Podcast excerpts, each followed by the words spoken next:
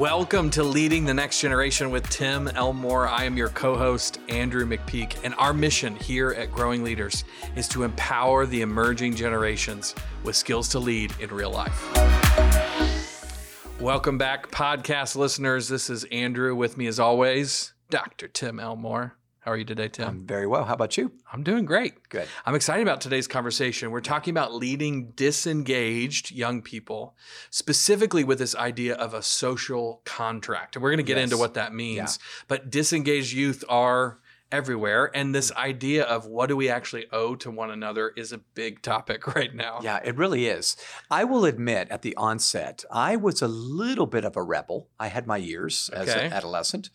Uh, so I do understand both sides of this issue, but listeners, I want you to pay really close attention. I know you might be multitasking right now, but this is such an important concept to somehow impart to the emerging generation the idea of a social contract. So, um, Andrew, I, I, if you don't mind, I'm going to kick it off. I with would a love for you to, yeah. Um, uh, this past school year, there were two young people that were graduating school, and we're all excited about their graduation. That's a milestone.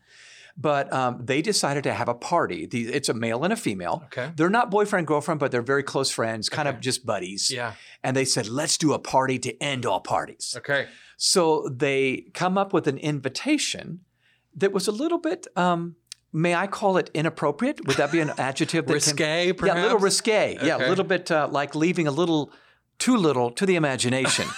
so in the photograph, it looks like they have no clothes on. Okay. Now they do, I'm sure, but they're kind of standing behind a wall, and you. It just looks like holy moly. It's meant to be a joke and That's right. People laugh Meant to be a joke. This Yeah. is supposed to be funny, but anybody, dare I say, over 40 years old is going. OMG, what are you doing? What you is know? happening? Yeah, Yeah. what's happening? You are good kids. What are you doing? You know? Yeah. So when they when they shared with me what they were up to, I smiled, tried not to freak out, and and I just said, "You think that's going to go over well with all the people you're inviting? Yeah. Because they're going to invite peers, but they're also going to invite parents, aunts, uncles, friends of parents. You know, the people that give nice gifts Exactly. at graduation Yeah, yeah. parties." So they go, oh yeah, they're all going to love it. They're all going to love it. So, um, in fact, this is not unlike a family story that I uh, experienced not very very long ago. So I said next to them this statement. I said, well, um, can I just dare a comment? I think you both have visibility on those under 40 years old. I think I've got visibility on those over 40 years old. Mm. And it may be off putting to them. They may feel like this is inappropriate. And they're not even judging, but it may affect their response. Those gifts you want to get, Yeah. the money you wanted to get. Yeah. If they're wondering, first of all, what kind of graduation party is it? Do we all wear something or not? You know? and I'm being silly here, but I don't think they were understanding the message they were sending, which perhaps violated the social contract. Yeah. So we'll explain, listeners, in just a minute, this term that's been around for centuries now, but we never talk about it. Yeah. And I think it's being violated all the time by the emerging generation. Not only the emerging generation, but because there's antisocial behavior going on all the time. We call Yeah. them criminals. Yeah. This is a small dink Yeah. on the social contract, but enough that if they if they only knew what was going on internally on those people that actually cared about them, but they were sending the wrong message, it may have uh, it may have sabotaged what they wanted to have Yeah. happen. And there's two ways it's often broken, right? It's either broken unintentionally or intentionally, Sure, right? yeah. And in this case, I think they were doing it unintentionally. They didn't realize uh, the effect it might have. A lot of people realize it and think, I'm going to push the boundaries here. Who gives a rip? Exactly. Yeah, yeah. But in neither case do they understand the full implications, often, Yeah. especially if it's young people. Now, it's worth adding an asterisk here Yeah. to say uh, certainly just because a kid is young does Yeah. not mean they're going Yes. to be rebellious and all of those kinds of things. We see this in maybe limited examples. Yes. But I think it's specifically in the case of kids who are either disengaged or who are sort of veering off of the path of Yes. normal, um, you know, normal adulthood or normal uh, adolescence. For those kids, it's hard to help them know. When you've got somebody who thinks, "Oh, this will be fun," it's hard to help them figure out how to come back. Right? You you even kind of referenced Yeah. it, but so much of great leadership is often going. Huh, not freaking out, you know, Yes, and asking interesting Yeah. questions and then Yeah. going, might I just offer, right? And that's really what we're talking about. yeah, we're talking about leading with good questions. Yeah. So I'll be really, really honest now. As I look back at the history of my career, I think I've seen four generations, each of which had their own rebellion. Yeah. Okay, small or big. Yeah. So baby boomers, my generation in the 60s, just you guys, even if you weren't around the 60s, think about what you learned about the 60s. It was a time of revolt and protest and demonstrations. It was a younger generation rebelling against the social norms and violating the social contract in Yeah. many ways. Okay. Then the Xers came through, a little more jaded generation, right? A little more cynical. And of course, they had their own rebellion. It was more isolation than, than the demonstrations that took place with the boomers. But again, it was revolting against community and social norms in their own way. Then the millennials came through. That's your generation. Mhm. In your own way, you, your generation was very civic minded, but in your own way, you had some protest.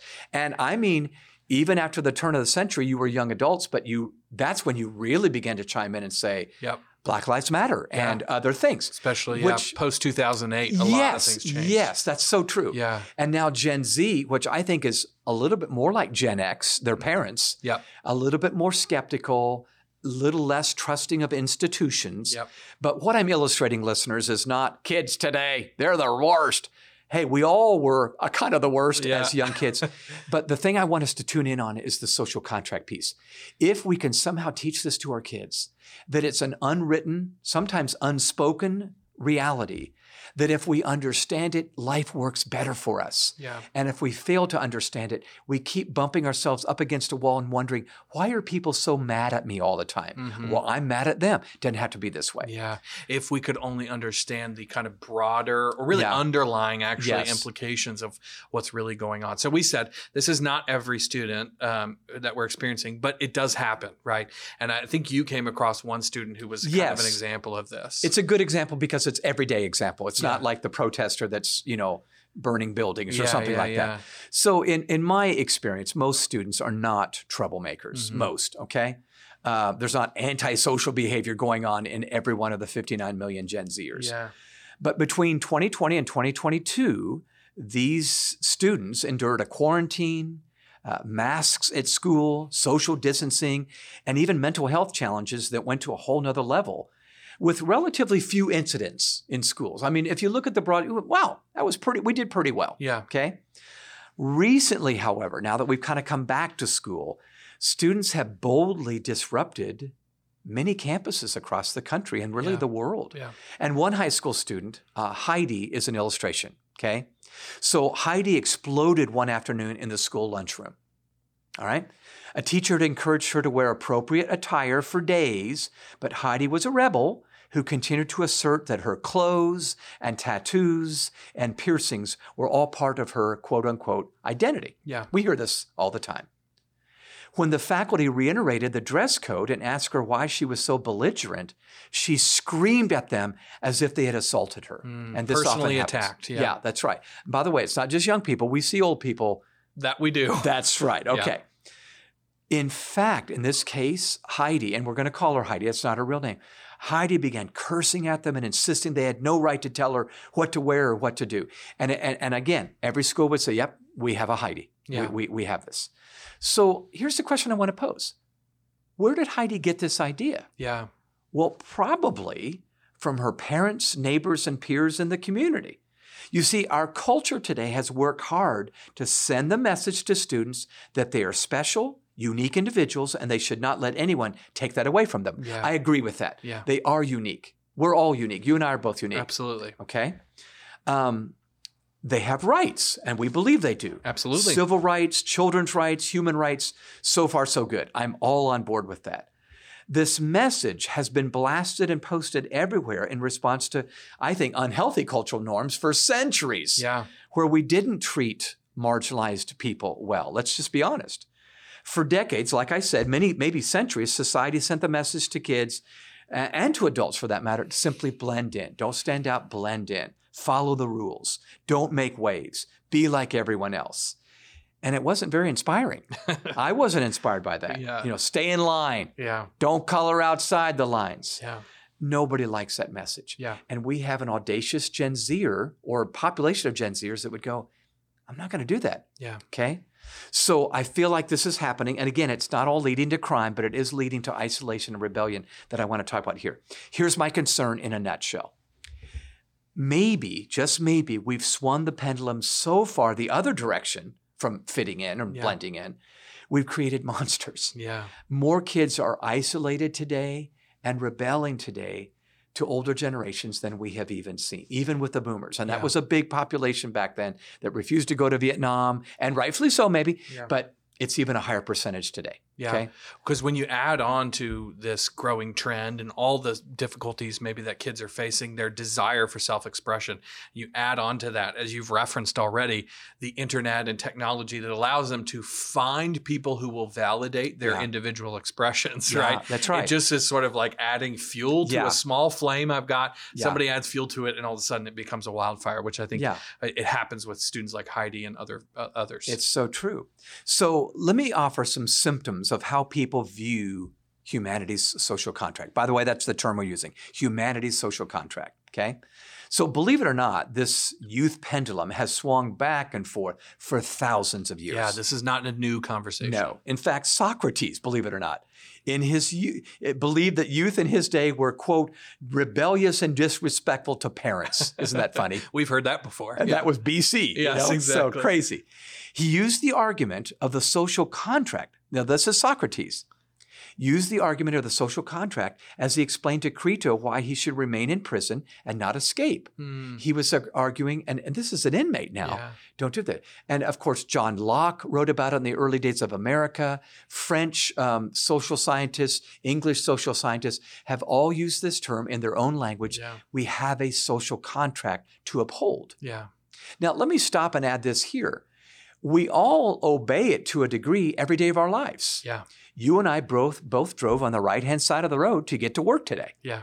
Um, that's part of the social contract. You didn't have to, Yeah. but you might have had an accident. Yeah. You might have had people waving waving certain fingers at you in the, on the road. All kinds of things could have been happening Yeah. because you didn't. We all obey the laws because we don't want to go to prison. We all we all do things just to. Yeah. That's the social contract. Even though there are things that might often we say that we might think that's a dumb law or Yeah. that feels restrictive Yes, of me that's exactly beyond what is necessary. But we we uh, settle into things, frankly, that are laws and also things that are not laws. Right? Yeah. We follow those things because we believe it's actually going to help us all get where we want to go together. Yeah. So Thomas Hobbes, way back in French and, and, and English history, along with John Locke, really gave a full treatment to this social contract theory uh, during the Enlightenment.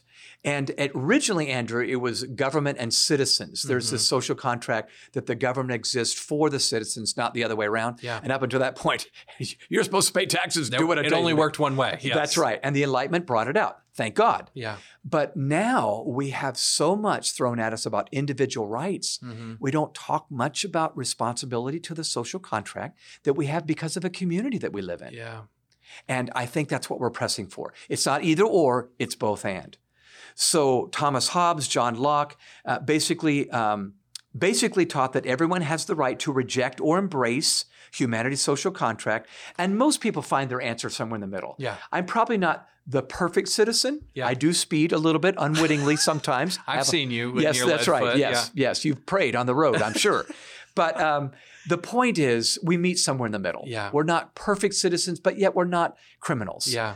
But I think it's important we talk to the emerging generation as they're forming and shaping their worldview. How are you going to do with this? How are you going to balance this social contract? Um, and I believe while a person who rejects this notion can survive, the returns they gain from a larger community really diminish. Yeah. This couple that wanted to do the graduation part, ah, you might have missed out on some things that you might have gotten had you just been a part of a community rather than reject this thing. When a person leans away from the social contract, they remove incentive for others to lean in. That's and that's the key truth here that Yes. we're talking Yeah. about. Yeah. Is the reason to lean into it, the reason to be a part of it is because you want the benefits that come along with it. And I think the big issue for young people is they don't realize what Yes. benefits they might be missing out on, right? They haven't been around long enough Yeah. to realize the benefits that could be coming their way. That's exactly right. So let me take a minute and kind of clarify what we're saying, and then we're going to wonder well, how do we do this? Let's do it. So let's compare these two realities when we reject the social contract on one end of the f- spectrum, and then if we embrace the social contract on the other end. So Okay. let's compare and contrast. So if I reject the social contract, I really play by my own rules. Yeah. Most of us as a teenager goes, I want to play by my own rules. Yeah, I determine what's right. Yeah.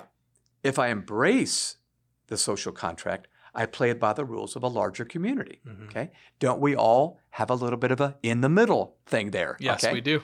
If I reject the social contract, I find it difficult to express gratitude. I've watched symptomatically, it's a little bit tougher, not impossible, but a little bit tougher for me to express gratitude. Yeah. Because that says, I realize I need you. Mom, teacher, Yeah. coach. That could be hard worker. for Yeah. a lot of people. Yeah. If I embrace the social contract, I find it natural to express gratitude. It's Yeah. almost a symptomatic thing. Yeah. If I reject the social contract, I demand others respect my wishes. Mhm. Who doesn't know a teenager that's demanding that others respect their Yep, wishes? happens all the time. If I embrace it, though, I make sacrifices on behalf of, of, of others. Okay? If I reject the social contract, I rarely express regret or apologies. Mhm. Again, I'm acknowledging, oops, that means I uh, owe you something there, and I don't want to say I owe you something there. If I embrace the social contract, I often apologize and seek forgiveness. Yeah.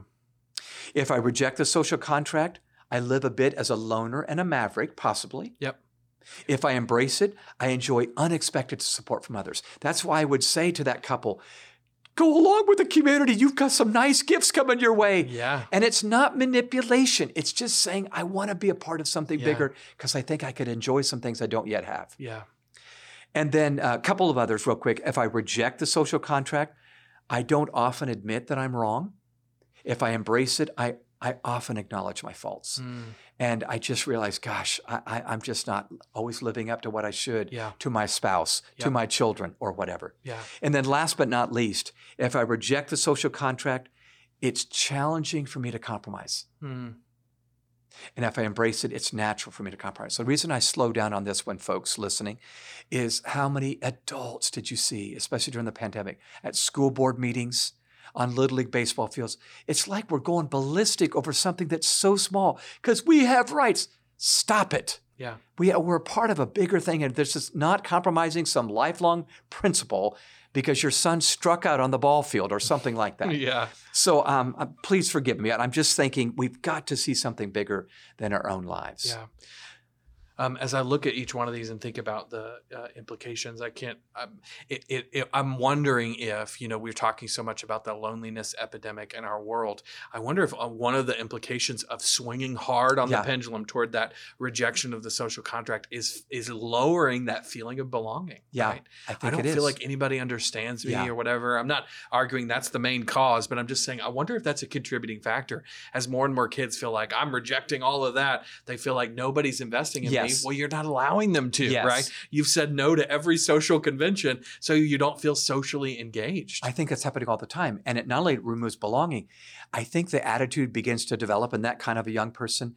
It's me against the world. yeah. I'm me against the world. I'm Yeah. a victim. Yep. And if I'm acting like a victim, I'm going to feel entitled to certain perks because look at me, I'm a victim. So Yeah. it's kind of bothersome there. Yeah. But Andrew, as I think about those two rejecting, embracing, I ask myself, which side do I exhibit most? it's a little of both. I hate to admit it. Yeah. But I think, let me just say a mouthful here, and I, I want you to respond back to this. Remember, we talked about this as a team at one of our team times? And I think it was Eric that mentioned, I think it's a part of maturation. Yeah. When I'm really young and I'm immature, it's me against the world. As I grow older, I realize, ah, I need people. Yeah. And I want people in my life Yep. for both support and accountability. Yeah.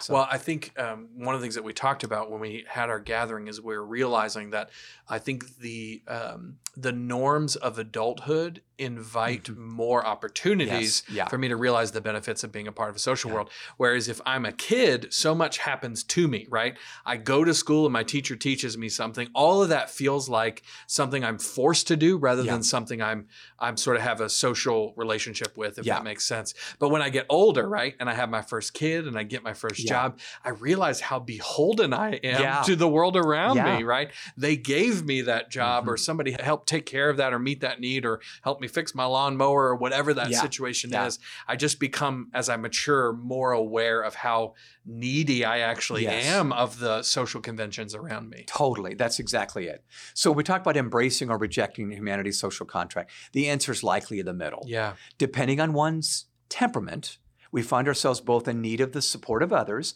and in need of staying true to ourselves. That's really it. Yeah. We all want to be true to ourselves, but we all need the support of others. We've got to find a compromise. And that's what I think we need to teach to the next generation.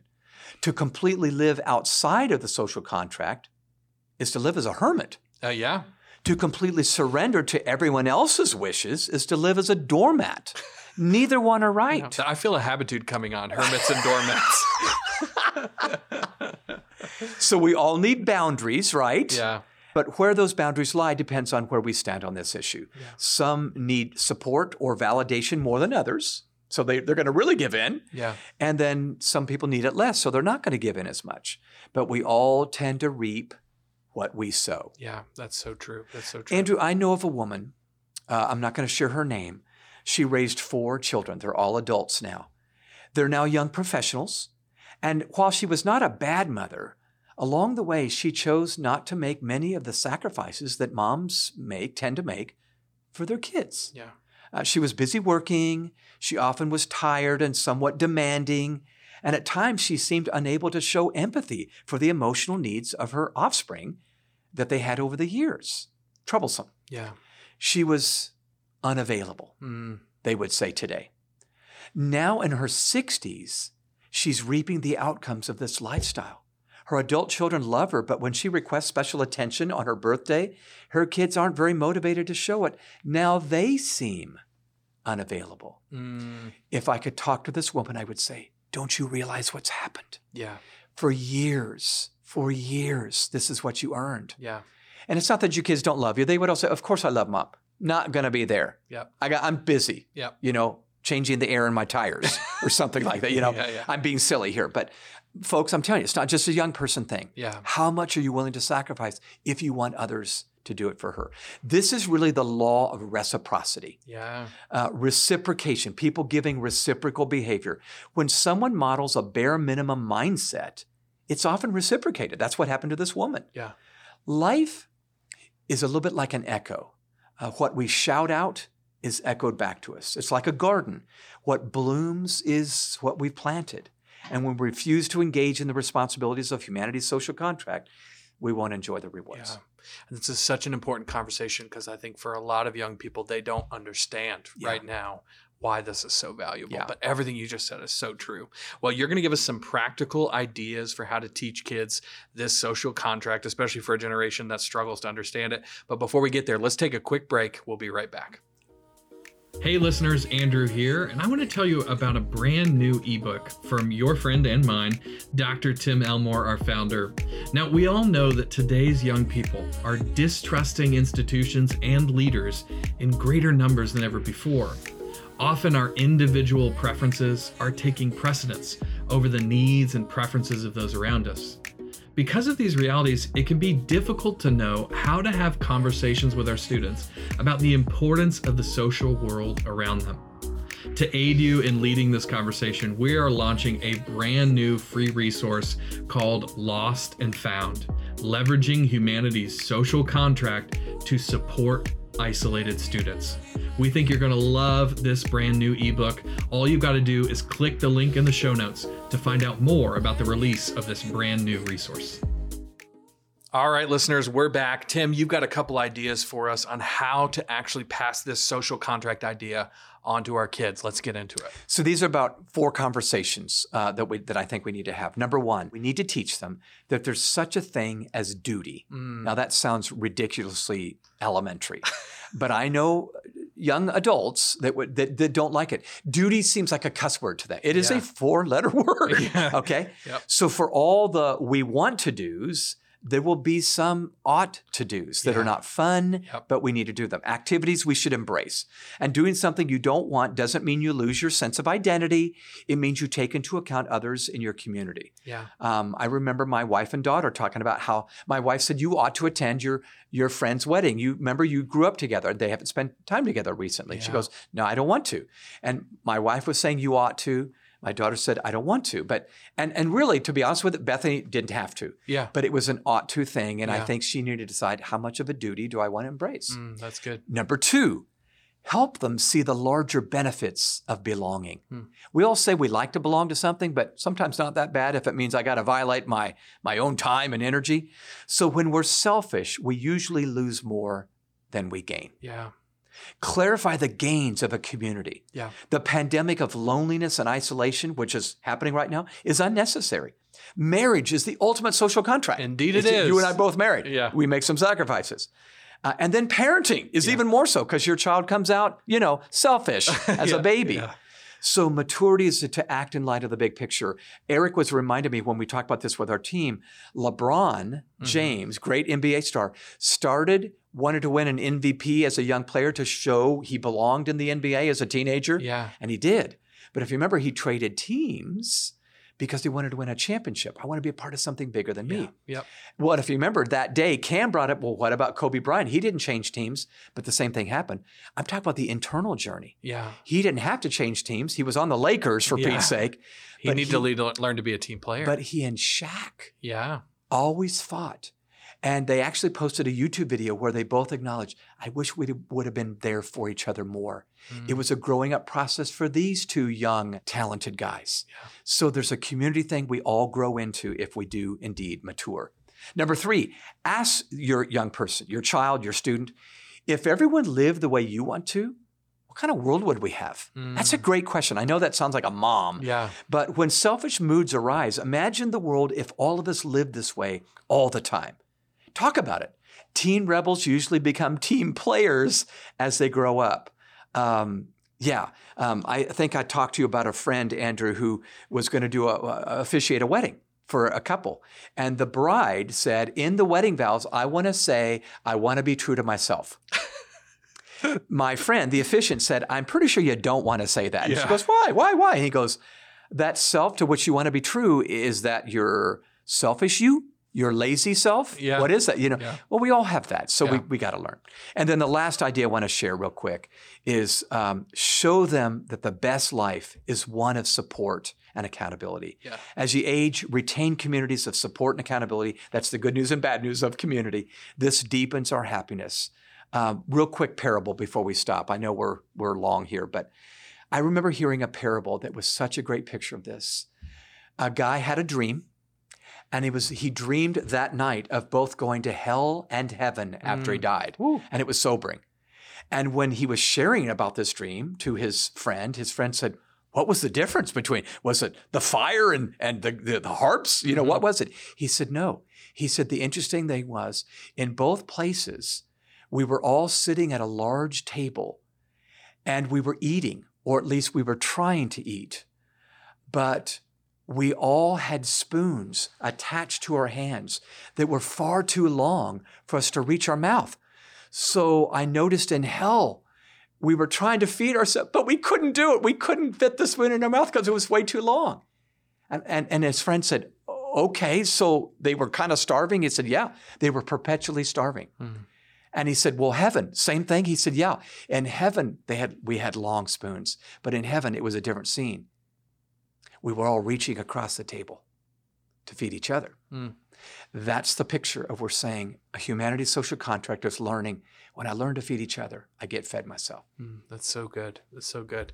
Well, thank you for those four insights.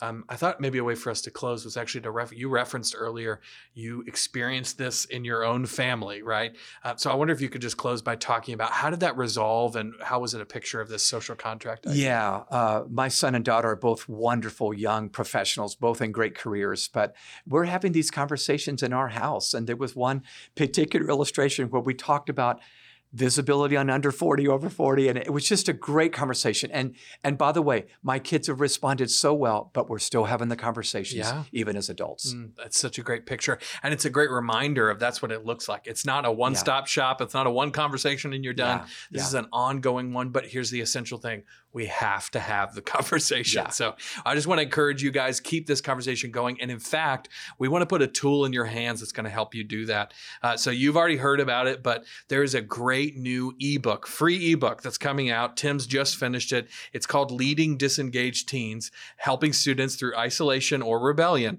by teaching them about humanity's social contract. This is going to go over what is social contract all about and give you practical steps for how to talk about this with with your students. So you're going to want to pick up a copy of this. You can click the link in the show notes to get to it. We'd love for you to get a copy of that. Tim, thank you so much for writing it and for leading us in this conversation.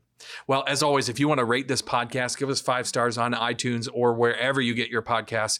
We would greatly appreciate it. We would also appreciate it if you found this particularly helpful to go ahead and share it with somebody that you're thinking of right now, whether that's a colleague or a friend or a spouse or whomever. We would also appreciate that. Uh, if you would, uh, if you want to connect with us on online, we are at Growing Leaders and at Tim Elmore, pretty much everywhere you are. And then finally, if you have ideas for this podcast, whether it's stuff you think we should talk about, or perhaps it's somebody you think we should interview, shoot us an email.